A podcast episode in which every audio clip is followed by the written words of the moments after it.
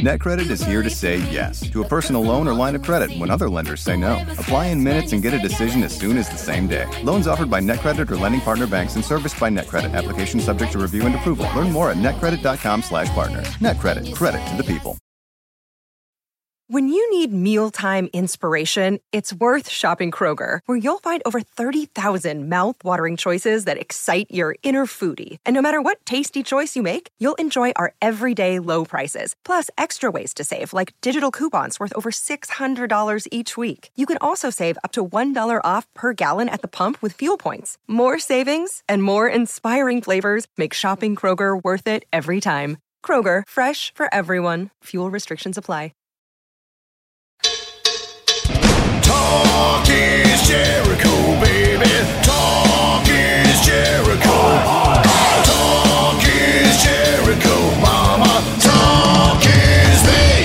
Welcome to Talk is Jericho. It's the pot of thunder and rock and roll, and he never lets us down. Delivers the goods every single Friday, always calling in just in the nick of time. It's Rock and Roll Hall of Famer Duff McKagan's Joke of the Week.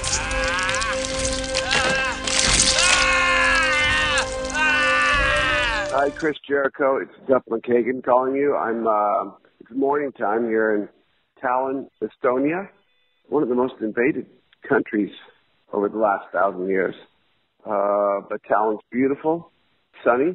I'm on the Baltic Sea. You can take a ferry to uh, Helsinki, two-hour ferry ride. I, I don't know if I told you, but I quit my job as a triangle player and a reggae band. Yeah, it was just one thing after another. Thank you. It's one ting after another, man. That's great. Uh, Duff calling in jokes from the middle of a Guns N' Roses sold out European summer tour, keeping us laughing and rocking all summer long.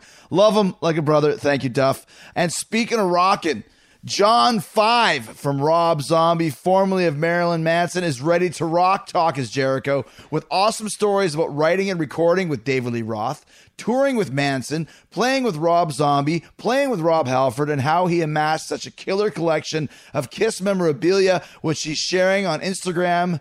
Knights in Satan's Service. That's Knights with a K, like Knights of the Round Table. We talk about some of the stuff he has. We talk about the first time he ever met Gene Simmons, what it was like growing up in Detroit, Rock City. He's currently on the road with uh, Rob Zombie, touring with Marilyn Manson, but he's here. John Five comes alive on Talk is Jericho. And if you listen closely, you might hear a little something, something about the upcoming new Rob Zombie studio album that they just finished recording. It's supposed to come out early next year. John Five on his way, and so is Fozzy's summer tour. We're headed to Europe next week at the Fezen Festival in Hungary on July 26th. July 27th in Prague, the Czech Republic at the Futurum. That's a Fozzy headlining gig. If you're in the Czech Republic area and you've never seen Fozzy, here's your chance. Uh, July 28th, the Rock of Ages Festival in Seebronn, Germany. Uh, the 29th, Zurich, Switzerland at Werk 21. Uh, 31st, Rock Planet in Pinarella di Cervia, Italy. Uh, August 1st in Slovenia. August 3rd, the Wacken Festival in Wacken, Germany. The 4th is Berlin. The 5th is Bochum. The 7th is Aschaffenburg, Germany. That one's sold out. The 9th is Leyendas de Rock Festival in Alicante, Spain. The 11th, the Alcatraz Festival in Belgium. Get there early. We're going on first. And the 12th, the big return to the main stage at Bloodstock in Derbyshire, England. And uh, then, of course, we come back to the States for the start of the Judas Rising Tour Friday, August 24th in Atlanta, Georgia at the classic famous Smith's Old Bar. With, we're going to be with uh, Adelita's Way, The Stir, Stone Broken. FozzyRock.com has all ticket information, and it's the place to buy tickets to Fozzy's VIP meet and greets. We do a mini concert just for you, songs that you're not going to hear uh, later on that night. We take pictures, we meet and greet you. So come hang out with us before the show uh, at one of the best VIP meet and greets in the business. The 26th, Huntsville, Alabama, August 29th, Clarksville, Tennessee. Take the last train to Clarksville. 31st, Little Rock, Arkansas. Uh, so many more dates. You can check those out at FozzyRock.com. Go look for that and look for all of the uh, VIP and ticket info. And uh, look no further. John 5 comes alive right here on Talk is Jericho. Okay, so uh, here at the uh, world famous iconic Whisky A Go Go, we've played it many times, and so has uh, John Five here. Um, and it's funny because we're, we're just jump right into this. We were talking yesterday. Eddie Trunk had his top twenty uh, Kiss songs of all time, and he was doing right. it on the radio or two days ago, whatever. So he had me call in. At the very end of it, there was a couple voices, and you never know who's on the radio and who's not. And I hear a guy go, "I'll see you tomorrow. I'll see you next on the other day." And I was like, "John, is this you?" Yeah, And so yeah. were you actually on in studio? Yeah, I, I was on the phone and, um, you know, I usually sit in for the whole show, and uh, it was uh, for his whole for what for his show? for his that whole episode. You know, that whole show. It was like two hours. Does he like usually that. do that? Or, Um, or is it his daily show, or which one? What did we do? Well, no, we did the his daily show, but he I just stayed on for the whole Kiss Gotcha. countdown. Okay, so he know. he does a Kiss countdown show quite often. Then no, that was his first one. okay, gotcha. Yeah, Gotcha. so it was first one he did was uh, Aerosmith Top Twenty. Okay. and now he did Kiss, and I had to uh, be involved just like you and Corey Taylor and uh, you know, Yeah. everybody else. It was great though, a lot of fun. now, um, did you know your Kiss top twenty? I know I have it, but I know my number one. My number one was was strange. Was uh, Going Blind. I love Going Blind. Interesting. Okay. Yeah, ri- like such a well written song. It's like like anybody that covers that song, people would be like, "Oh my god, what a beautiful song!" Because it's got such a great melody and chord changes and everything. You know what's funny is I just watched that Unplugged, Kiss Unplugged, and I emailed Gene. Um, this was in 96, the height of grunge. Yeah. And you pull out this song from 74, or 75, that's a grunge song. Yeah. So Kiss created grunge as well. Yeah. It's a very grungy song. You could hear like the Lemonheads or, you know, whoever was hot at the time doing that song. Yeah, yeah, You know, yeah. going blind. What else did you have on it? Um, God, I had uh, Almost Human. that's a cool song. That's a great Funky, song. man. I had, geez, hundred thousand years. Oh, I had Torpedo Girl off. Uh, that's an obscure one. yeah, Unmasked. I'd love, and yours, your list was different from everybody's list. Well, I knew that it would be because, um, first of all, Eddie and Scotty Ian and Portnoy and all those guys always bust me because I am a fan of those bands from the era that I came in. So for me, I love 80s Rush, I love 80s Kiss. You know, and, and a lot of times people bag on me for it, and I don't give a shit because that was where I jumped on the bandwagon. When did you jump on the bandwagon? Um, so I was a huge Beatles fanatic, and and and in in not even in like my preteens, I just fell into it, and I knew everything. I had all the books, all the albums, but the two guys that I used to play Dungeons and Dragons with were big Kiss fans. Okay. So finally, I gave Kiss a chance. All we are saying was uh, was when uh, Heavens on Fire came out. Yeah, and I saw so Paul you were- Stanley. Yeah, yeah, and so I saw Paul Stanley jump through the hoop of fire. Fire, yeah. and I was like, "That's the coolest guy I've ever seen in my life." That's awesome. So that's when I got into it. Yeah. So So your first time seeing Kiss, which was when? uh, Animalized tour, 1980, early 1985. Yeah. How about you? I saw. I see. I came in. I was a fan. My first album was Love Gun when they, you know, when Love Gun came out. But I was too young to see him. So my first time seeing him was Lick It Up. So you must. Yeah, I think we're pretty much the same age. So you were probably like just a little kid when you got into Love Gun. Yeah, yeah, yeah. I was Right. really, really young, but I was so into it. So your your first time was Lick It Up then. That that was my first time uh, was seeing the Lick It Up tour, and I think it was Vandenberg. Now I could be wrong, but Vandenberg and uh, Queensryche. It was I don't know if Queensryche was on Animalized or if it was. That seems a little early for Queensryche. I could look It It, Up as a 83. really early album. Oh wow.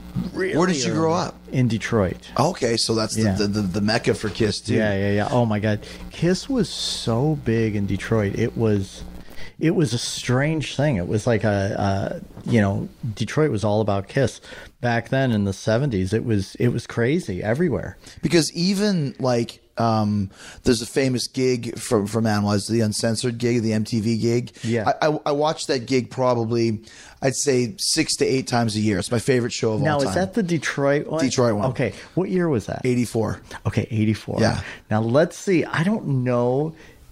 It was that you might not know that. Was this on MTV? Yes. Okay. It was Bruce Kulick's first gig with the band on MTV. Okay, so check this out. I was at that show. You were? Yeah. So this is hilarious. So how, how old are you now? I'm 47. So you were the same age. So you were 13 Yeah. years old, maybe 14. So I think that might have been early 85 when they did that So show. I made this sign that said Kiss Rocks Detroit. Uh Uh-huh.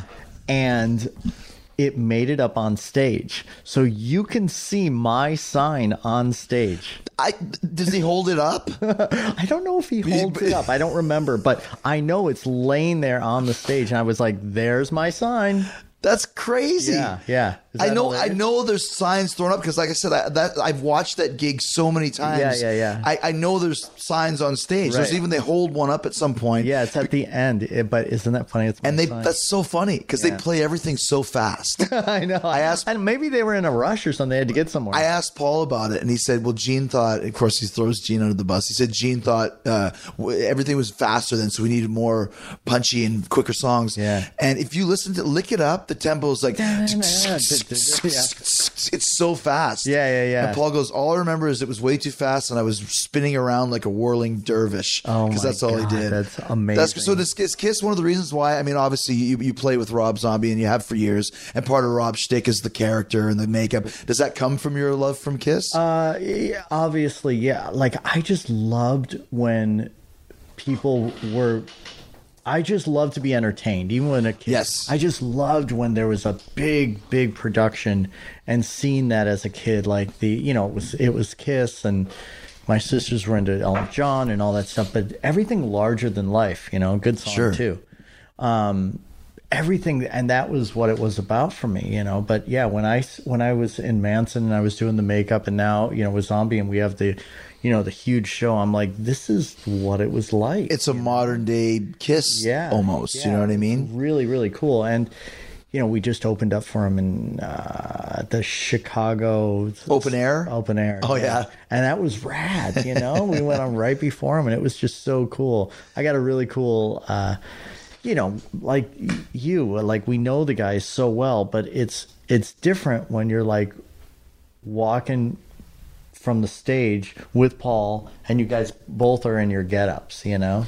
Wow, good Yeah, point. Yeah. and it's strange, you know. You both got your your battle armor on. Yeah, yeah. I think I have a picture of that. I'll show you. It's really weird. Like someone just snapped a picture of us walking. You know. There's something to be said too. Like we did the Kiss cruise a couple years ago. How is that? Did you get motion sickness? I didn't. No, it was fine. I mean, there's some Dramamine stuff you can take. There's actually a little wrist Yeah. band you can wear. There's a ball in it that, Yeah, that yeah, eliminates it for you. But our drummer Frank is a huge Kiss fan, but from '70s only. Like, he was like like like you found them early, and you know you meet Paul and Gene when they got their the normal street clothes on. It's cool, but dude, when they walk in that room, Yeah. with the gear and the shoes, the boots, Right. Frank was just staring. At like I said, he he looks literally looked like a like a seven year old kid. Yeah. you know, and you see them come in. that Nothing can beat that feeling of like it's Kiss, like the monstrous Kiss. That's what was weird for me. It was the uh, the reunion, or you know, when they first got back together, and uh, I was in Connecticut. No, I was in New York doing a show, and they were in Connecticut, and I was like, well.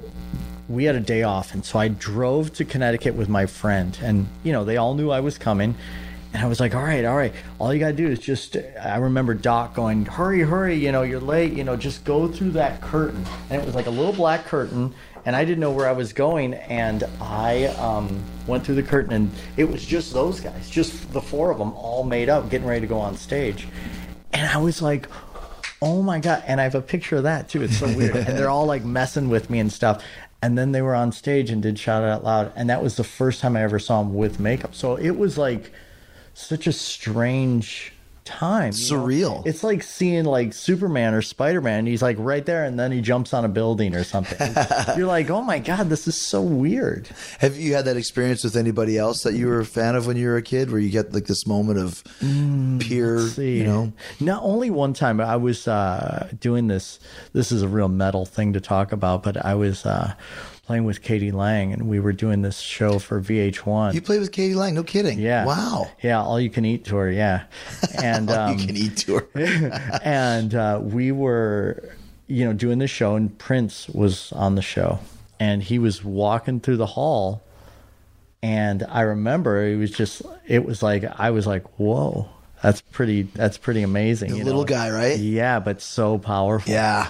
You know, like just like that was the only other time I was like, oh my god, like just blown back. I did Good Morning America once, and as I got on the elevator, Tom Cruise got on. Oh, yeah. Um, you know, with the entourage and stuff, Sure. and, and I didn't say anything, but just the aura. Yeah. like you look like holy, f- that's Tom Cruise. Like he's real. Yeah, he's a real yeah. guy. Yeah, that's you know, and like you said, like when you see those type of people, it doesn't matter how much fame you have. It's still like, I mean, that's beyond. Yeah, yeah, yeah. You know, it's- it's- so tell me about. I didn't know you played with k.d. lang. Yeah, I um my let's see how to geez, there was a lap steel player named Greg. Oh my God, I cannot. I, I I I can't believe I cannot remember his name. But his name's Greg, and he plays with everybody. You know, lap steel player, and they were auditioning guitar players, and there was like a zillion guitar players. And I was like, well, what am I going to do to get this gig? And I said, I know, I'll learn every single song, like on her new record and her, and her previous on her big record, and I'll learn everything. It was a lot of open tunings and country picking and stuff like that. And uh, I went in there and I knew everything, and I got the gig, and you know, I was nobody, and we were playing three nights at you know uh, Radio City and Private Planes and all this stuff. My And- goodness, I didn't realize she was that huge. yeah, Madonna is hanging out. Yeah, this was in '96, maybe. So was that kind of one of your first big gigs? yeah, '96, '97. Yeah. It's interesting when, when you have that, you know, the, the the those type of people have like just amazing musicians Yeah, that you never realize. You Yeah. know, you get like the Greg Leisz. Yeah, Greg Leisz. There you go. Bingo. Shout out to Greg. Yeah. I remember I went uh, to Silent Live one time, and the band was uh, not the band, the Rihanna. Rihanna was, and, Yeah. and in disguise almost in the back playing guitar Yeah. was Nuno Bettencourt. Oh yeah. And I was like, right. oh my gosh, that's Nuno. And she's like, oh, Yeah. yeah, you know, like you type of get like those type of people like having the killers Sure. with them on stage. Yeah, you yeah, know? it's it's very important, and I've never seen you know musicianship like this because I love musicianship. It's just there was this guy named Larry Campbell that came on, and it's so inspiring still today. He played fiddle, uh, pedal steel, guitar, banjo, mandolin, and he played it unbelievable. So he was always practicing. He was in the bathroom, or he was in the bathroom of the bus, or he was, and he was always playing. But he was such a phenomenal musician, and uh, you know, because I play all the time, but the dedication to do that with like five or six different instruments, you know. you realize that you know you're a hot shot, but there's guys out there that are assassins. Right? Yeah, exactly. And Yeah. It's like, wow, you know, it's it's uh you know, he was like, "Hey, how do you do that?" Because I am coming from a metal background too, and he's never seen like something like that. And so we really hit it off because I was getting so many things that you know the metal guys don't see. Mm-hmm. You know, so it was really it was a wonderful experience. And then after the k.d. lang thing, I joined like Marilyn Manson or something. I was like, well, wait a minute, where's the masseuse? you guys don't have a plane, and where's Come on, Madonna? dude. It's like you know. you know, I, I- I saw, and just to, to finish up, I saw Springsteen. Um, it was one of those like I'd never seen Springsteen. Can I take my shoes off too? Please do. It's, it's comfortable. We, we run a comfortable ship here on Talk is Jericho with some very cool shoes and cool socks as well. Um, but but uh, you know, I, I went through this phase. Or actually, not phase. I'm going through this. Or I made a deal with myself. I wanted to see as many. You know, Hall of Fame classic musicians and bands as I could. Yeah. Even like I'm not a huge Springsteen fan, but he came to town. I need to see Springsteen. you Yeah, know? yeah, yeah, of course. And Did you go? I, I went. Oh yeah. Oh, it was you know three hours. I knew three songs, but it was one of the best shows I've Right, ever seen. right, right. But in the middle of it, randomly, unbeknownst to me, Tom Morello was on guitar for that Yeah, tour. that's right. And they did a song. I think it was "The Ghost of Tom Joad." I mean, there with a bunch of you know Springsteen dudes, Yeah. like you know, fifty-year-old businessman. And when Tom started doing his shit, Yeah, his soloing, that's right. These guys were like, "Oh my god, that guy shreds, man!" Yeah, you know, yeah, they'd never seen anything like it before. That's right. It was a great mix. Oh, it was so cool. He was telling me he had to learn like a zillion songs Yeah. for that because Bruce will just call out. He calls them out. People had um, cards, like big uh, signs with song titles on them. So he would go through the crowd and grab, here's, I'll grab this one, I'll grab that one, I'll grab this one, I'll grab that. So he had like five or six different signs with the song title on it. He turns around, shows Max Weinberg, the drummer, the sign. They count it off. Everybody follows Max, and if you don't know the song, you better learn it quick. And it was like that, dude, because there was there was songs I had never even heard. Like, let's do a Poor Boy Kitchen Blues. It's like what? Oh yeah, Yeah. Poor Boy Kitchen Blues is from uh, his second record. Like, and they all fall in, and they all have to know it. Yeah, that, see, that would give me such anxiety. Not not just to like know all these songs, but whenever I go on stage, I have to have everything right. Like Mm. if I go and do a jam with somebody, I have to learn the solo exactly how it is. You Right. know, it's just it's just who I am, and I just would never want to be. So that would give me anxiety. You have to have a lot of uh, uh, improv elements, and some Yeah, guys don't like that or Right. don't want that. you Right, know? right, right. But the chord changes and all that stuff, and I just like playing things just like the record. Yeah, and because I always give it, you know, they work so hard to record the song that way. Every note, you've made plenty of records. Uh, You every note you you you think about and you go, okay, that's great. You know, so I I've always played songs just like the record, you Mm-hmm. know, and and uh, just to give it give the music respect. And Well, and plus too, you're coming in and playing like you talked about Manson and then Mm-hmm. and Zombie as well. A a lot of those songs are, are, are songs that were made without you on guitar. that's right. and they're famous songs that people want to hear. And I play them exactly how they are. And That's respectful. That's the way it should be. Yeah. and we just did um, which is is coming out uh, you know i loved white zombie and there was an album called astro creep 2000 which was uh, phenomenal record we just did the whole record at chicago open air when we played again with the misfits or something in its entirety. yes and Oh, wow, cool. so i learned every little squeak and noise and everything and i just played it exactly how it was written because i love that record and i wanted to give it as much respect as possible you know Yeah, of course, and, and I think fans appreciate that. Yeah. you know. NetCredit is here to say yes to a personal loan or line of credit when other lenders say no. Apply in minutes and get a decision as soon as the same day. If approved, applications are typically funded the next business day or sooner. Loans offered by NetCredit or lending partner banks and serviced by NetCredit. Application subject to review and approval. Learn more at netcredit.com/partner. NetCredit. Credit to the people.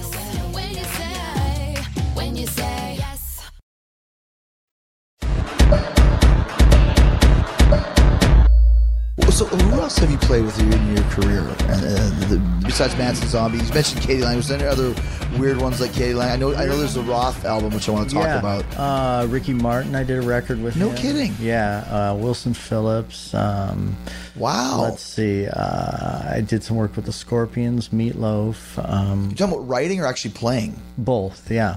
Really? Um, What Scorps album did you play? Skynyrd, uh, Hour One, Okay. and uh, you know. Skinner too. yeah, two Skynyrd records, Rod Stewart. You know, there's tons of them. So, so let me ask because you you kind of one of the like the the quote unquote hot shots. We need a you know we need a guy. So so how does that work when you come into play with let's say Skynyrd? it was a strange situation. So I flew into Nashville, and it was I remember this because I love Skynyrd, and I only take gigs which I love the artist and I know everything about them. Like, oh, I, you know, if they call out, you know, song three on, you know, Yeah. nothing fancy, I'll know it. So I I remember flying into. Uh, Nashville and it was freezing. I had this big black coat, fur coat on, huge, and I had no eyebrows and I was a, a wreck. I was like, I looked like just a complete lunatic. so I walk into the uh, into the writing room, and you know, it's it's um, you know, throwing out ideas in a writing room, especially with those guys, it's like you know, it's tough. And then now here comes me walking in there, and they they literally thought it was a joke. Yeah, they were like, "Well, what's going on here?" You know, they they they were like, they didn't understand what was happening. Nobody told them that you were coming in. Well, they knew, but they didn't know. They just thought like a normal guy was going to come in and just write, you Yeah, know, yeah, yeah. because they didn't want to say, "Oh, I'm from Marilyn Manson," because they it would throw them off. Right. So my publisher was like, "Oh no, he's a great writer, and he did this and that and that," and, and they were like, "Okay, great." But if they were like Marilyn Manson, they would be like, just sight unseen. They- Sure, of course. they were like, no. So I walked in there and I said, "Oh, I'm John," and blah blah blah. And then I could tell like they were kind of like whispering and like not like. So I thought to myself, I got to do something. So I just started playing some Chet Atkins and some Jerry Reed and all this stuff. And then they went nuts. They Mm-hmm. went absolutely nuts. And I ended up writing like six of the 12 songs on the f- record and then a bunch of songs on the next record. That's too. an interesting thing. Like you, like you said, you came in there and, and here you are with a big name, but these guys are looking at this freaky guy. Yeah. So what do I got to do? I'll Yeah. play some Chet Atkins. Yeah, and that's that's how you just do it. You know, it's like it's just the, the language of the music. you Yeah, know? sure. It's, it's it's just really, and we're still such great friends. We still, you know, talk You know, all the time. it's uh, Dee Snider. His biggest song was a Christmas song that he wrote that Celine Dion recorded. oh wow! And when they were pitching it, Dee said the same thing you said. Don't say a word that Dee Snider from Twisted Sister wrote this song. Yeah. Just say it's a song. Right. And if she finds out later, she finds out later. Because if they come out, the guy from Twisted Sister wrote you this, she's like, whatever. Yeah. No, no chance. yeah, right? that's right. Yeah. It's it's funny because you you never know. Like Dave Dave Roth was like, oh, maybe we should send some of these songs to this person or that person, and I thought, you know, it would be wonderful because, you know, the songs me and Dave write are really great tunes. You know, they're not just uh, Van Halen type of type of songs or Eat 'Em and Smile, but you know, he'll write some unbelievable lyrics and his lyrics with Van Halen are so cool but they're so off the wall but he can write like a, a an amazing like song you're just like whoa dude that's like really smart and great." Poetry, yeah poetry. really really great Yeah. so um yeah I, uh, but it, it worked you know for that situation his his um lyrics on the last Van Halen record, "Different Kind of Truth," they're so good. Like Mm-hmm. Yeah. there's double entendres and just the way he's writing all these different things. And but let's talk about that. You did the DLR record in '98, I believe it Yeah, was. yeah, yeah. And so I was uh, working with a wrestling company called WCW, and this is when there's there was not really internet and still record stores. And I remember we were in Baton Rouge, Louisiana, and I was killing some time before the show at the record store, and I walked in, and lo and behold, I see this CD of DLR. Dave Yeah. Lee- I'm like, what? I had no idea. Like Metal Yeah. Edge never said anything about this. Yeah. you know, and then and then listen to it, and it said, you know, John Five on guitar. Were you listening to John Five? John Lowery John Lowery. That's right. That's right. And that's what you were. I think when you were in Marilyn Manson. uh, no uh, Manson gave me the name John 5 and why did he give you the name John Five? because I was it's a biblical meaning in the Bible and then I was the fifth member Oh, okay. Biblical Yeah. Five is a it, it was there's a story in the Bible is John 5 Oh, gotcha. Oh, yeah, oh, cool. yeah. Gotcha.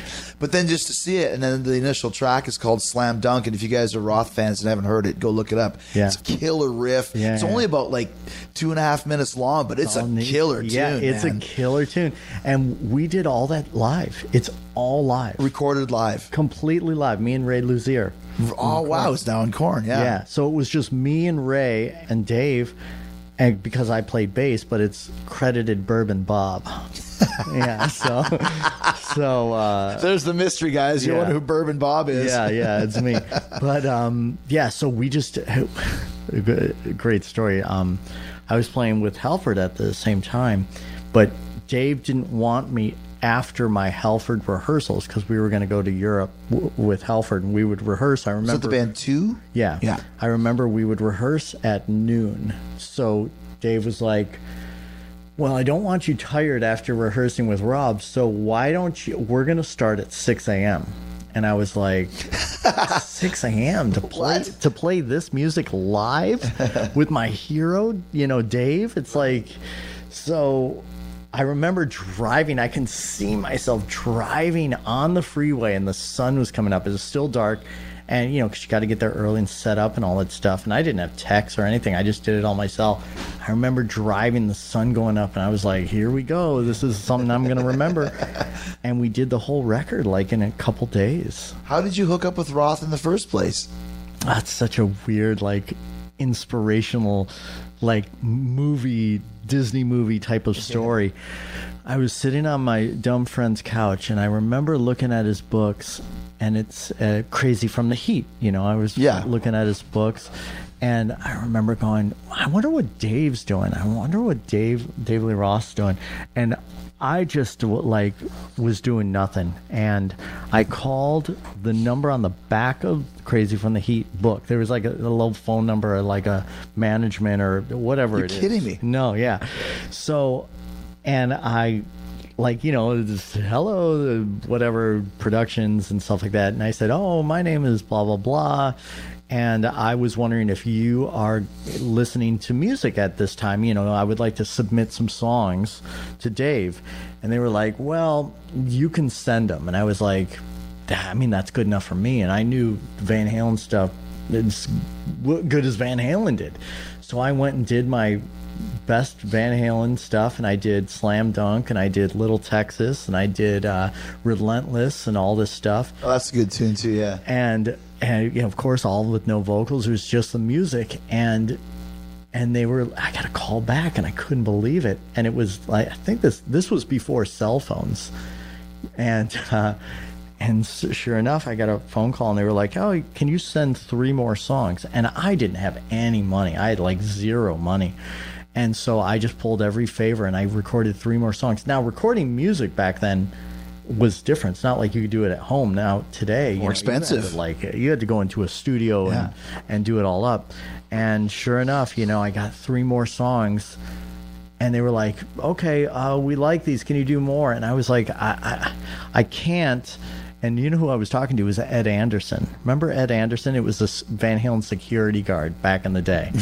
so I was like, I, "I'm sorry, Mr. Anderson. I, I, I just don't have the money." He goes, "All right, well, just come up to Dave's house. He wants to meet you." And I was like, "Oh my god, really?" and they gave me the address, and I remember right when I got off the phone, I drove to the house so I knew how to get there so I wouldn't be late. Oh, you went there as a trial run. A trial run. so I was like, here's the house, and this is where they did the Pretty Woman video, and this is where they did all these re- kidding. photo shoots, and this is where they rehearsed when they were a kid. And this is where Dave smoked pot, you know, with his, you know, friends. And so I got there and I remember ringing the bell, ding dong. And he goes, hello. And it was that Dave's voice, you know, in the intercom. And I was like, uh, hello, my name is John Lowery. I'm here to see Dave. And he goes, come on in. And I remember he comes walking out. I'm standing up for everybody in Radioland. He's got overalls on, his hair's all long. And he goes, John, good to meet you. Love these songs. Great stuff, great stuff. We're going to go into the studio and we're going to record it just like Van Halen did. We're going to do it live and it's going to be great. Are you in? And I was like, sure. and I was like, I couldn't believe it. And it just all happened that fast, you know? Wow. Yeah. Did you guys ever tour on that record? No, I joined Marilyn Manson. Oh, okay. We were going to, and uh, I got the I got the call to like join Manson. But I remember Dave going, uh, uh, "Say, John, why don't you come on over and uh, we're gonna practice some stage moves?" And I was like, "Uh, "What do you mean stage moves?" He's like, "You know what I mean? Like when you bend over, like you know, and I'll do a flip over you, you know, like I did with Mike Anthony. You know, I would just do a somersault over him, stuff like that. So be here at three. you know, it was great. That's So- actually a pretty good Roth without you're not trying. It's just the good cadence Yeah, for yeah, it. yeah. was it hard for you to, to let go of that? I mean, obviously, if you had no money, It was. It was. But he, um, you know, I've always been, you know, super close with Dave still. Hmm. And, uh, it- you know, I talked to him and we did another record. That's I heard about. that. Yeah, and it's so good. I think maybe I can even play you some after we get off the uh, off the air here. I think I might have it on my Does it phone. have a name? It's got a cool name. Uh, well, it there's some songs, but somewhere over the Rainbow Bar and Grill. That's right. That's yeah, somewhere over the Rainbow Bar and Grill. And all these songs are like that. And dude, he's oh my god, dude, his voice was so great.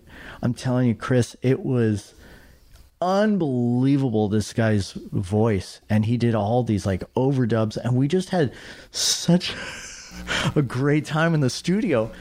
I don't know how much time we have, but I'll try to like you know whatever you want, man. I'll just try to go through this. uh, But we're in the studio, and I'm playing, and he goes, uh, say, John, you chewing gum? And I was like, oh, yeah, I am chewing gum. And he goes, get rid of it. you know, stuff like that. He could hear you chewing. And then he'll like tell me, like, more elbow. And I'm like, what does more elbow mean? I was like, okay. So I was just moving my elbow more. I didn't know what he meant. What's more elbow mean?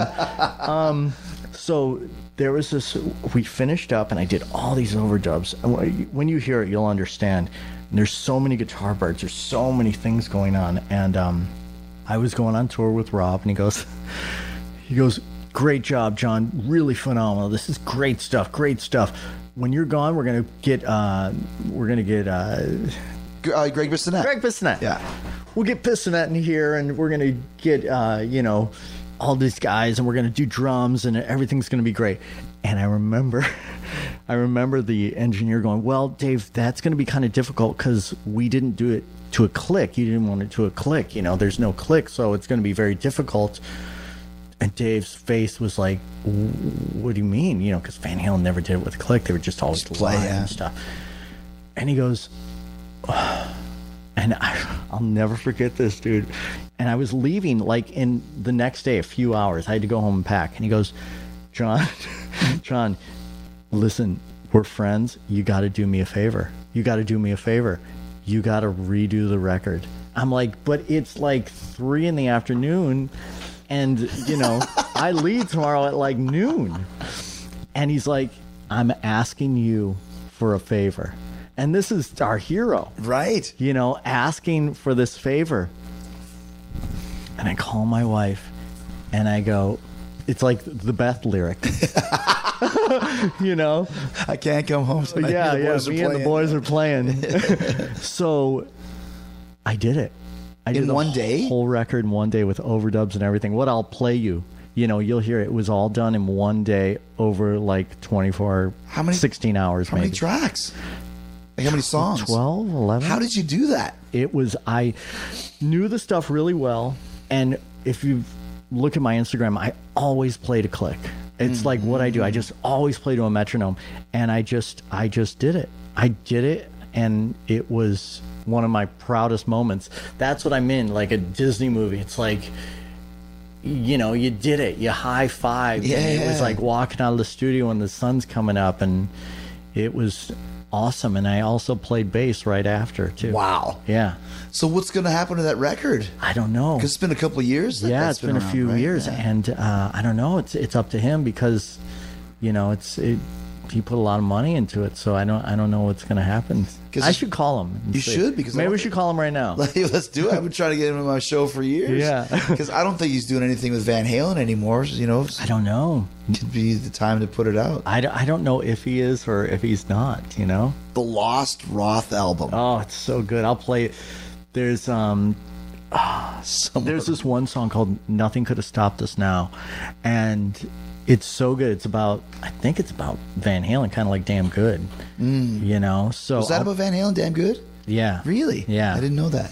yeah. So uh, really great stuff. That's cool, man. Quickly, I just want to interject. You mentioned that uh, Instagram, and you said that you said it earlier. You said, "Have you ever seen my other Instagram?" And, and you mentioned what it was Yeah, called. Knights in Satan's Service. And I just started following that. I had Yeah. no idea that it was your Instagram. It's, so in like January 1st, I because I planned this for a long time because I have all this Kiss merchandise, and I and I was talking to Gene, and I said, Gene, wouldn't it be great, like, because he loves the Beatles, and I said, Gene, wouldn't it be great, all that Beatles merchandise. Wouldn't that be awesome if you could look at it and it tells a little story and where it came from, when it came out, and why it came out, and blah blah blah.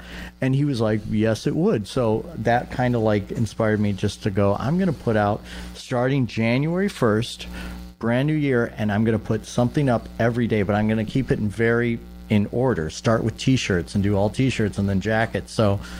I'm almost every day. So you have enough stuff? Yeah, it's ridiculous. You like an avid collector for your whole life? Yeah, it's ridiculous. Like just the but all like really great merchandise. Like because they were massive in Australia in like 1980. I mean, Right, was, the like, unmasked, yeah. huge, massive, massive. They had like a hundred thousand people outside their hotel, and I mean they were so big. So there was a lot of merchandise at that time too. You know. So you kind of, when you're touring around, try and find different pieces and different things? It's a great hobby. I'm telling you, it's such a wonderful hobby because I play guitar so much. Right. But it's such a wonderful hobby when you're traveling, when you're driving, when you're on a plane, when you're like waiting to go on or something like that. It's so wonderful. so you're on online looking for stuff. Yeah, it's and it's great, and you meet great people, and it's just so much. What's the like? What's the coolest piece of memorabilia that you have? Um, well, because you know, any you know, people I can say, oh, like Peter painted a picture of me and him and stuff, but I'm like merchandise you could get, but it was so rare. I guess there was. I have this Kiss ruler that came from the Aucoin offices for promotion of Love Gun, and you know, it went out to very few places like as just a promotional gift but things like that you know that are just so like You would never even know that people would pay like two grand for that thing. You Yeah. know, it's just so much fun. There's a, a guy on a, a. I listen to a lot of Kiss podcasts. Have you heard Three Sides of the Coin? Of Uh-huh. course. That Mark Cicchini. Yeah, yeah, yeah. He's, He's got a great one, He's a collector. Like, oh, Yeah. he's, he's from Detroit as well. That's right, You've yeah. probably seen his collection. Now Yeah. there's a guy. I don't know even know if I should mention him, but his name is Joe Marshall, and he's in Detroit because Kiss was so big in Detroit. in Detroit, yeah. This guy has got everything. Now, when I mean he's got everything, he's got everything. He's got all the alive uh, outfits. He's got all the, the yeah, The fa- outfits. phantom robes, and he's got like the Dynasty outfits. He's got the everything. I mean, he's got Oh my gosh. Yeah, like how do you get that stuff? I don't know. It's it's he's he's that guy, but he's been collecting since like 1983 or something like that. Yeah. But it's it's pretty incredible. It's pretty incredible. So I, I tried to buy um, Paul's uh, uh, guitar that he played on that Animalized gig we were talking about. It's like um, The leopard one? It's a the leopard one. Yeah, He yeah, said yeah, it got- BC Rich, yeah. It got repainted for the Asylum tour. Yeah. and then he sold it, or it was an auction or something. But I was like, ah, even if it was repainted, he still had. I wanted the one with the, the leopard print yeah, on it. like in that poster. Yeah, yeah, exactly, exactly. So, uh, let's uh, talking about with, playing with Rob and, and all the stuff you've done. You, you guys have written so many records together. Yeah. Um, how is it? You? you mentioned you sent in all the music to Roth when you're doing something with Rob. Are you guys sitting down jamming stuff out, or is it the same concept? It's you know it's the same thing. Like me and Rob will sit down, we'll create music, and he'll go and put lyrics to it. But we have a new record that we just finished, and I don't know when You've the been talking big about this one. Yeah. yeah. So what we did is he came up with lyric and melody first with like a drum beat and like a little simple, simple music. And then I came in and did the stuff to it, and it's so good, dude. It's so good. It's such a great way to, way to write because it was like such an open slate for him, you know, just to go, oh man, I love writing to drum beats because he loves drums, and he comes up with all these great hooks and it's so good. I'm like, God damn! It only took us 13 years to figure it out. You know? You ever wonder sometimes what the hell he's talking about in some of those lyrics and oh, I titles? have no idea. Can you do you know what the name of your last record was?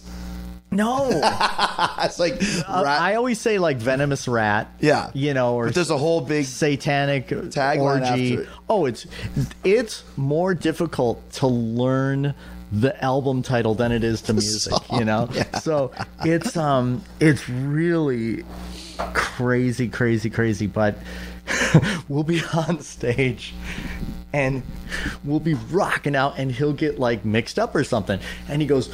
You know, and I'll mouth like, you know, the lyric or something sometimes if it's something really easy and then he'll be like looking at me and I'll because the lyrics are so crazy and I'll be like I have no idea what you're saying. I'd always heard that. That, great. Like, uh, like Van Halen, like Eddie never knew any of the lyrics that No. Roth was singing. He didn't care. It's Yeah, like yeah, yeah, yeah. Roth knows what he's talking about. It's probably the same situation. Same thing like we did a live record and he's actually laughing because like I'm trying to mouth I think I'm trying to mouth him the words or something and you can hear him laughing on the album. He just kept it on. But you know, you guys, it's funny because when we tour and you do the festival circuit, Yeah. and there's a, a, a small pool of bands Uh-huh. that are the headliners, and it's always a Zombie is is always one of the ones when you guys are out touring. Does it still amaze you that you that you're at that level after all these years? Yeah, it Yeah. really does. And uh, man, I, I'm just I'm so thankful because even if like we don't feel well, or if it's freezing, or if it's cold out, and if we've done you know multiples in a row, I'm always like I am so thankful to be doing this and that people are here and are loving it. So I never ever not once have ever taken it for granted. I broke my foot on stage. And I was you know, I don't know if anything's well, of course, because what you do, if when something really horrible happens to you, you let out this horrible, gut wrenching scream. Uh, yeah, and that's what happened to me on stage. And I just, I didn't stop the show. I just got up with a broken foot and just kept playing. What know, did you? How did you break it? I got off. Uh, we have these like risers, these ego risers, and the lights went down, and I just stepped wrong, and that was it. That's Broke it. my Yeah, foot, yeah, yeah. yeah. it's amazing too because you have so much stuff going on on stage. Oh, my God. How how much production rehearsal do you have to do to make sure you don't get stepped on by a giant robot or whatever? Yeah, there's usually only surprisingly only a day, but there's been so many times where, like, uh, I forgot about fire or something. I'm like, oh my god, if I just because we run around a lot. If I was like in that spot, I'd be like barbecue, Right. you know. But uh and poor James Hetfield, I always think of that. Sure. it's terrible. That Yeah. poor guy. you That's know? happened to me before. Not obviously getting James, for lack of a better term, but pyro. And I would go and there'd be a little last flash, or like something would go off right in front of me that wasn't supposed to. And that's what the problem is. It's not. It's not like don't stand here because there's one to the left. Yeah. But then something sparks, and it might just be a little one, but that little plume of flame coming up. It's like Yeah. we're at the mercy of the gods That's for this right. stuff. You know? That's know. right. It's it's it's frightening. Have you ever had any issues at all with any of the props on stage? no, no. I only just like uh, nothing really bad except for when I broke my foot and I like pooped my pants a couple times on stage. But How did that happen? I was just si- sick, I guess. But you know when you like fart and you're not sure Yes. if like it's gonna be The classic know, definition of a shart. and Yeah. and it just was terrible and i was like oh no because i was i remember now yeah i was sick and it was just and i remember going over to rob and he was like what's wrong because i had like that face on and i said don't go over in this area because there's you know there's poo all over the place it actually landed on the stage. yeah because it went down my leg Were you wearing was like, a water Uh, were you wearing like a kilt or something, or I- or just ran down your shirt, your yeah jeans? it went down like because i wear like this uh, i used to wear this like uh it's like kind of cut off dickies or something like that and it was just a mess it was a damn mess and There's nothing more humbling than when you poop your pants. yeah that's right it's like ah yeah so you know but knock on wood nothing really bad has happened Mm-hmm. you know Let's talk about the stage costumes because you guys have such a great look. Yeah. Is that something that you all plan together, or you just is it kind of like a Halloween party where you're like, Um, wait till you see what I got for this tour? Yeah, it, I run it by Rob, of course, what I'm going to do, and uh, some you know sometimes he'll go, oh no no no, but some most of the times he's like, oh yeah, that's really cool. What's something that he didn't want you to wear? Oh boy, let me think. Um, I don't remember. I think there was one time where I was going to play, which I do in my instrumental thing, but I was going to play for my solo. I was going to do guitar, banjo, and mandolin. And he just thought, eh, I think it's a little, you know, I don't know if like the Slayer crowd's going to go for that. Right, right. but meanwhile, the Slayer crowd probably would really appreciate that. Yeah, but Yeah. we were better safe than sorry. I got you on that. Yeah, thing, yeah, yeah. that thing. You know, yeah, because it, it- it's interesting because when you, when you think about.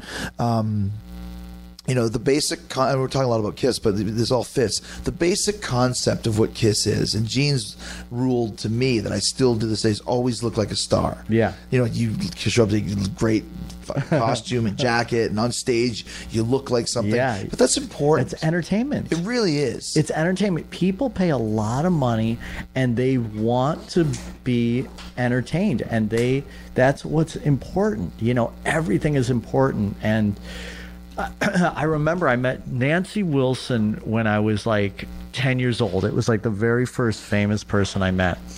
And it was like 1980 and she outside of a gig or something, or? she was doing an autograph session at a guitar store oh cool and she just looked like an angel. Mm-hmm. I was like, "Oh my god, this woman, she looks so cool." And I always thought, "Oh man, you got to look really cool, you know, when you do, you know, when you go out or you go on stage." And I always thought that. I thought always thought it was so important.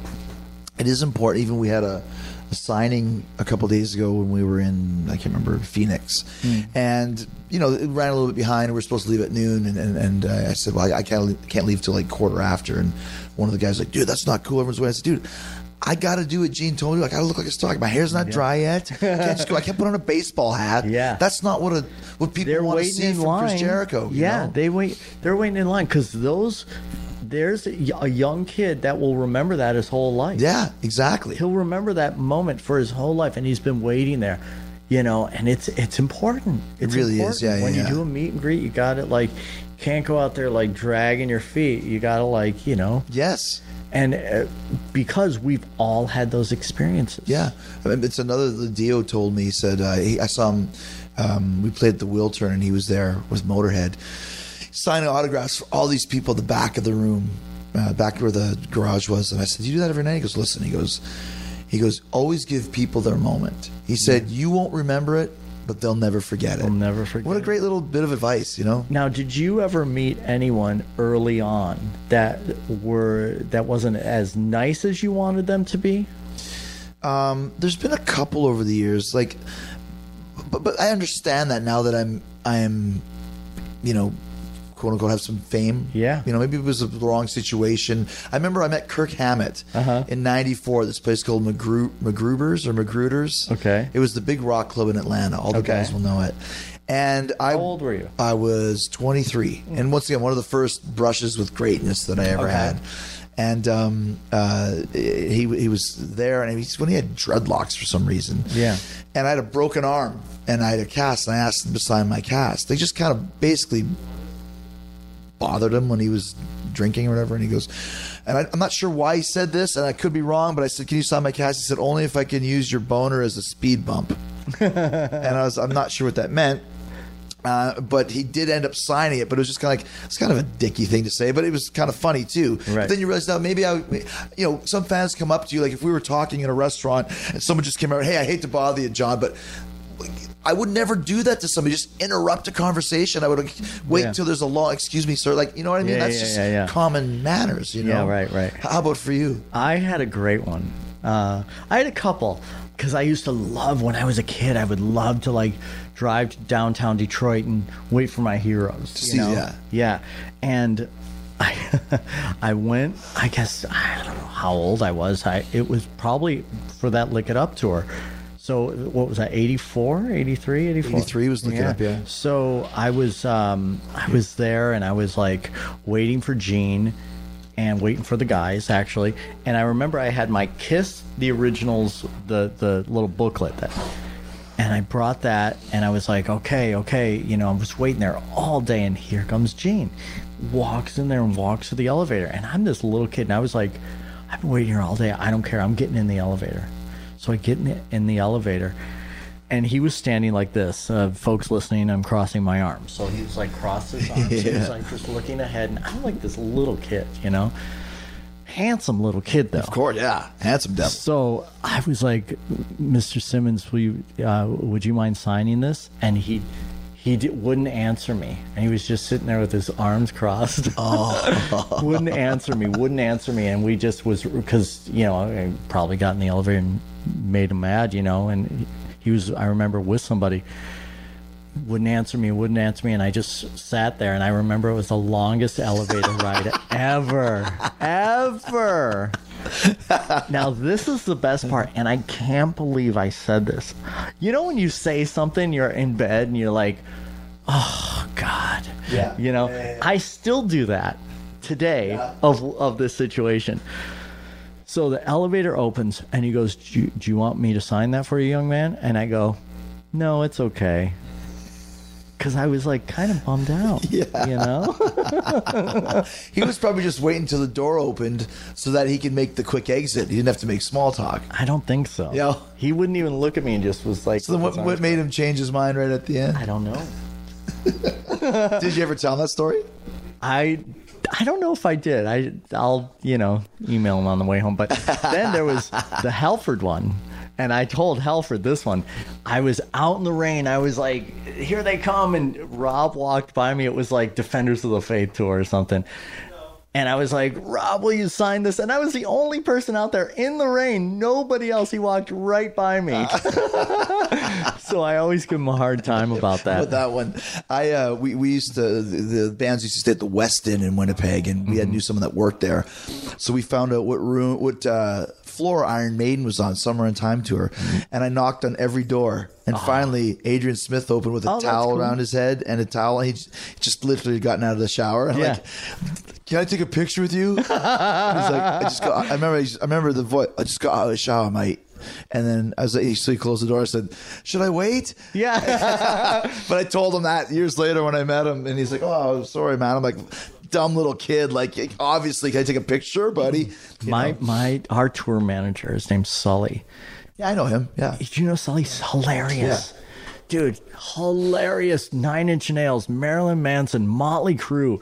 He gets all the tough gigs because he can wrangle people. gotcha. We were doing this show with Iron Maiden, and he is an Iron Maiden nut. I mean, Zombie and Maiden or Manson and Maiden? uh, zombie. Okay. He's a nut, a z- Iron Maiden nut. He just loves everything. So we're walking to the hotel in Australia, and he was like, he was like, oh my God, there's Adrian Smith. And he's freaking out. And I, you know, we have a little small talk, and Sully's just freaking out. And this is the first time he's met him. He goes, "Oh, you know, I, I'm such a big fan. I, I I love your stuff so much." And he was like stuttering. He goes, and he goes, "Dave, do you mind if I have a picture?" And he goes, "I'm Adrian." And he goes, "I know. I'm just so nervous." And he like, for the rest of the tour, dude, he like died. That's one of the scenes in bed. I call him Dave. Oh, Yeah, yeah, dude, he died. He died. It was so great. You mentioned something that was interesting when you said that he gets all the tough tours, uh, wrangles the guys. Was, was it was Manson hard? Uh, not hard to deal with, but was he uh, a character to play for? Was it a, a- a Yeah, I mean, it, it was it was the time where it was just New Year's Eve every night, every single night was just like, oh my god, oh my god, what is this really happening? Yeah, is this like, is this is this okay? you know, but um. I remember we had this guy on tour with us. His name was Lady Butt because he had like a woman's butt. Lady Butt. Yeah. but because he had this yeah, like yeah. lady butt.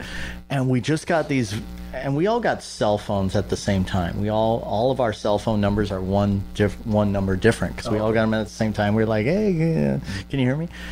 And um I remember we got a video camera. We were gonna Lady Butt was gonna document the tour.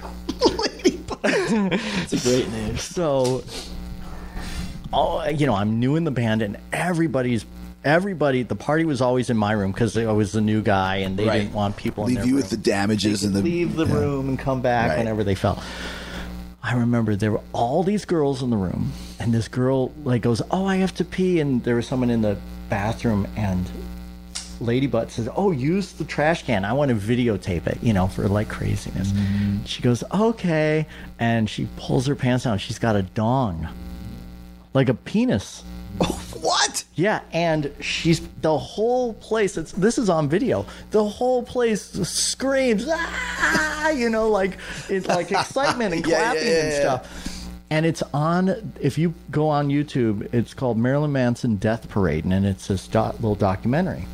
And you'll see that scene In your room. in my room. And then I remember this girl smoked a cigarette with her vagina and like just, you know, it like and it was all the f- it was that was just the first night and it was so crazy. It was it was so insane. It was such a cr- every night was the most insane stuff you could ever imagine. Is, is this like a like a situation where Mick Taylor he said he quit the Stones because if he didn't he would have died because he said there was so much heroin and cocaine. He said if I don't leave, I'm going to die because I'm doing way too much shit. Well, luckily, I didn't. I've never had a drink. I've never had a drug Oh, or I anything. didn't know that. Yeah, I've Oh, cool. never had anything. So I was seeing all this going. Oh, this isn't Yeah, right. weird, right? I remember the the bus. I would have to get on the bus, and then you go through the curtain, and I had to walk on like the little chair because there was.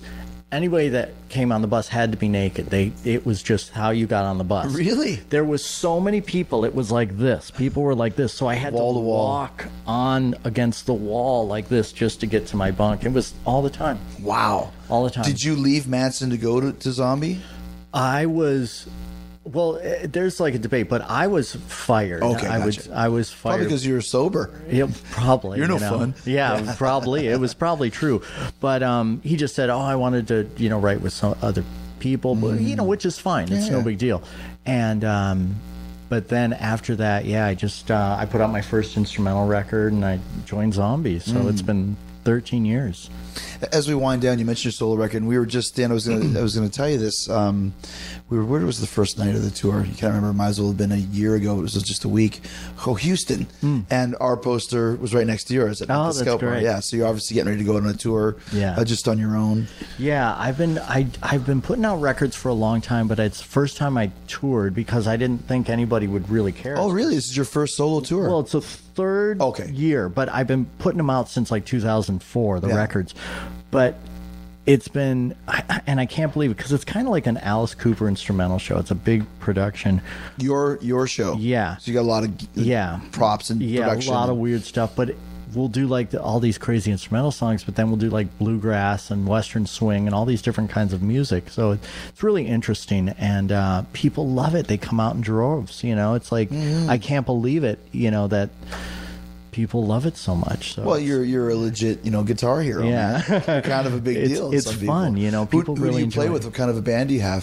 Uh, I just have a three piece, and but the only thing I hope they're not listening. They're so good, and the because the music's very very difficult because you have to know all these styles of music, but it's that's the only drag because if one guy like decides to leave, it's going to be impossible to find another. Oh, you mean if somebody goes and doesn't want to be in the band anymore? Right. Yeah. It's so hard to replace somebody, you know? Sure. Because it's like, it's like, oh, learn this song. And they're like.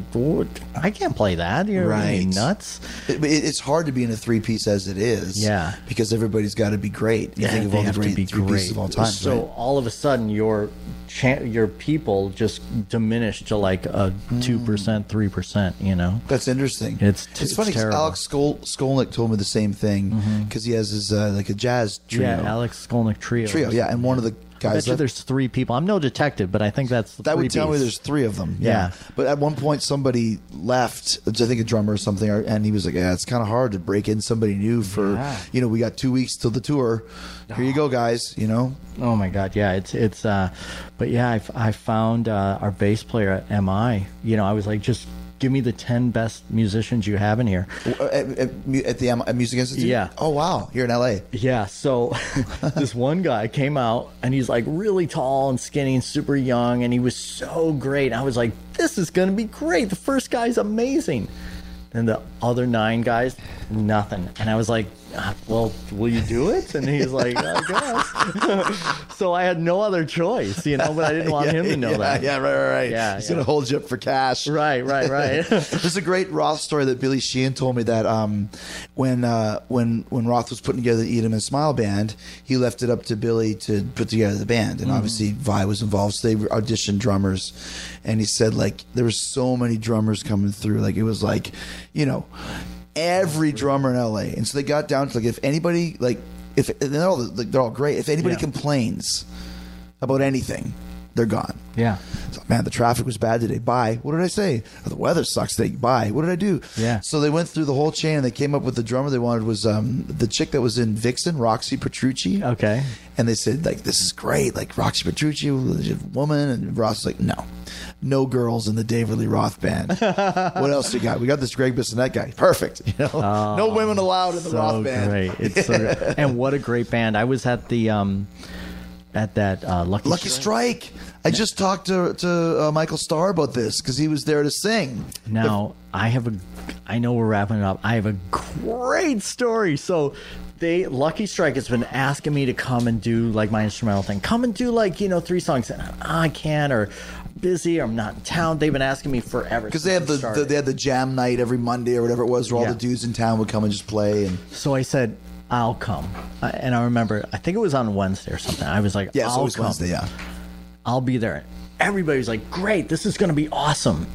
And I'm like there, and I was like, man, there's a lot of people here. And I remember seeing a friend here, and they're like, I think David Lee Roth here. And I'm like, Dave's not here. Trust me, he's not here. You can't even have him get to you know to the store. Yeah. And he's like Mr. Magoo. He's like the worst driver. So Dave's not here. And like I'm like, wait a minute, Billy Sheehan's here? And I'm like, they're like, yeah, I think they're gonna like do this Eat 'em and Smile reunion. I'm like, no, they're not. Dave's at home. I I can like call him right now. He's at home. So I get up there and play, and everybody's in the crowd. Marilla, every like celebrity you can imagine. And I play my set, and the place goes nuts. It's like on YouTube, and place goes absolutely nuts. And I was like, "This worked out great." And I said, "Babe, let's go to the bathroom." And I took my wife, and there's Dave, and I was like, "Oh my god, this is happening!" wow. And he goes, "John, oh my god," because the backstage was like in this other building. Yeah, because the normal backstage is very small. at the- Yeah, yeah, yeah. Behind the stage, So yeah. was- he was like, John. I was like, Dave. It was like we were like, oh my god. And he was like looking at his lyrics and all this stuff, and all, and I said, Dave, whatever you do, just don't sing it in Portuguese. you know, he put out that record. A sonrisa salvaje. Yeah. So um, so yeah, they then the fire marshal broke it down. And I remember Steve Vai was back there with his guitar, and I'm dying. I'm like, oh my god, this is going to be the greatest thing It's I've ever seen. It's the gig everybody wants to This see. Is, this is the thing. and Steve's like, uh, uh, and the fire marshal's calling it, calling it, everybody, and the three guys like Greg and uh, Billy. and you know Steve, they're all back there and they're ready to go. on. And Steve like started making noise, the place is going crazy, and they shut it down. That So it was a great gig for me. You're the headliner that night. Yeah. That freaking uh, fire marshal needs to get a little bit of a, of a butt smacking. dude. That was That's rock and roll. He he did- he he he, he did, uh, disrupted rock and roll history. Wow. I know. because Ralph was there. Because I think he was going to sing a couple songs, and then Roth was going to come out, or Roth was going to do all of them. But they brought Ralph in to let Roth know that we're doing this either way. Yeah. And that's I think why Dave was there. Like you said, I'm not going to let him sing the songs. I'll do it. Yeah. Oh man. Which he's great too. You know, he's Well, yeah, amazing. yeah, he's yeah. incredible. I said to him, they should do if if the Van Halens are done with Roth, they don't want Sammy. They should do what Queen did. Queen plus Adam Lambert. They should do Van Halen plus Michael Starr. It'd be great. They could do both eras. They could do Sammy and Dave. They'll do know. something, I bet. They have to. Yeah. I heard they rehearse every day. The three of them. Yeah. I Van mean, Halens. Yeah. I, I I don't really know, but I I sure hope so. Yeah, me too. And I hope they do an Eat 'em and Smile reunion. Yeah, me like, too. I thought that that would be the starter. And here's the announcement of the tour. But Yeah. And Dave's very productive, man. He is not the guy that you call him and go, What are you doing today? Nothing. right, He's not. He's doing a zillion things. He's Mm-hmm. busy. I remember he was in Japan for a while and he was like, Hey, listen, you want to come to Japan and write some songs? And I was like, No, I'm not flying to Japan. I'll Well, you- he's gone total immersed in Japanese culture. He's got all the tattoos Yeah. now and all that Dude, sort of stuff. rad. I know, dude. Did you see him with the Foo Fighters when he came out with the Yes. Foo Fighters? He shaved his head. Shaved his head and he was all tattooed. I was like, he looks so f- badass. I know. Like I said, he he. Can I swear on this? Of course, I think we have been the whole time. I'm not sure. I know. Um, Are we on the air yet? Oh, we started. Wait, I forgot to press record. Shit.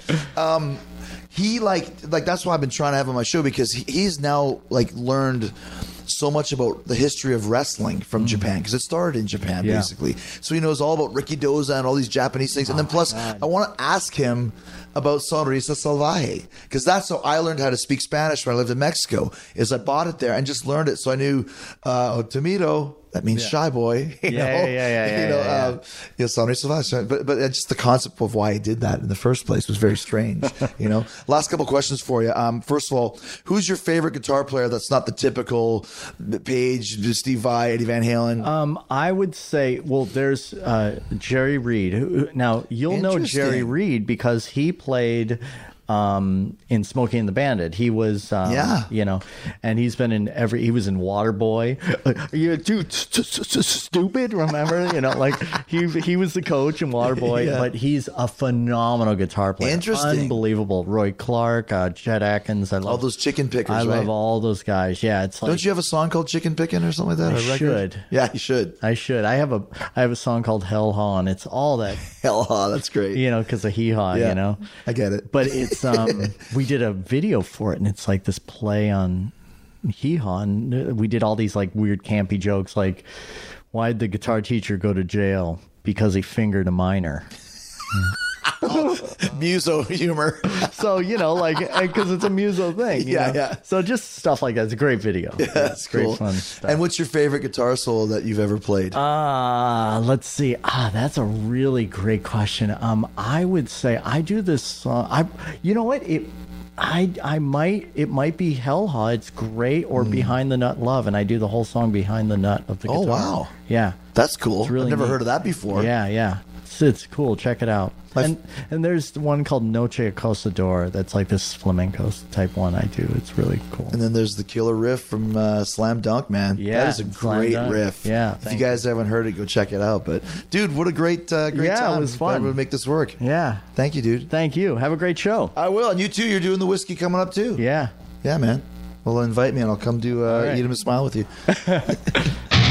All right, thanks to John Five. He's on the road with Rob Zombie this summer. The Twins of Evil tour, Zombie and Manson, hits Virginia Beach tonight. You can buy tickets at robzombie.com. And then John Five and his band, The Creatures, are doing their own tour this fall. The Famous Monsters tour starts October 31st. That's so apropos. Uh, all the ticket and VIP package info is available at john-5.com. That's john-5.com. And all cabins are available at chrisjerichocruise.com for Chris Jericho's Rock and Wrestling Rager at Sea, loaded with great rock and roll shows. Fozzy will be playing. Corey Taylor will be there from Slipknot Stone Sour. He'll be playing. Phil Campbell and the Bastard Sons, straight from Motorhead right onto the boat. King, The Stir, Dave Spivak Project, Spewy, you heard him in his tunes right here on Talk is Jericho. The Darlings of Rock and Roll, the Cherry Bombs will be there. Shoot to Thrill, the world's best female ACDC cover band. And Blizzard of Ozzy, the world's best Ozzy Osbourne cover band. Remember, if you book your cabin now at chrisjerichocruise.com, you get to see all these concerts for free,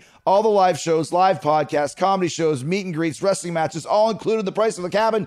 All this for free. Don't forget the Alpha Club versus the Bullet Club, the Bucks of Jericho, or is it Y2 Jackson versus Kenny Omega, Marty Scurll, and Cody. It's the big rematch, Alpha versus Omega, uh, part two, on board the Jericho Cruise. Then, of course, Impact versus Ring of Honor, Sami Callihan versus Marty Scurll, with more uh, uh, interpromotional matches to be announced. Live Talk is Jericho with Ricky the Dragon Steamboat. Live Talk is Jericho, remembering Eddie Guerrero with Konnan and Rey Mysterio Jr. Live Talk is Jericho with the entire Bullet Club uh, Cody, Kenny, the Bucks, uh, Marty Scurll, Adam Page. Live Talk is Jericho with Jim Ross and Jerry the King Lawler, the greatest uh, commentary team in Raw history. Mick Foley's doing his 20 years of hell stand up show. We got Killing the Town versus Keeping It 100, podcast versus podcast. And of course, the first round of the Ring of Honor Sea of Honor tournament has been announced. Bracket A, Lethal versus Whitmer, Daniels versus Delirious, Scurll versus Titus, Young versus Gordon. Bracket B, Mark Briscoe versus Ferrara, Page versus Kazarian, G Bettiga versus Beer City Bruiser, Jay Briscoe versus King. Uh, Beyond the Darkness will be there, scaring the pants off you. Colt Cabana, Marty DeRosa, Unprofessional Wrestling Podcast. That's hilarious. Actually, the Unprofessional Wrestling Show. Live comedy for Brad Williams, Craig Gass, Ron Funches, The Impractical Jokers. Uh, so many others are going to be there.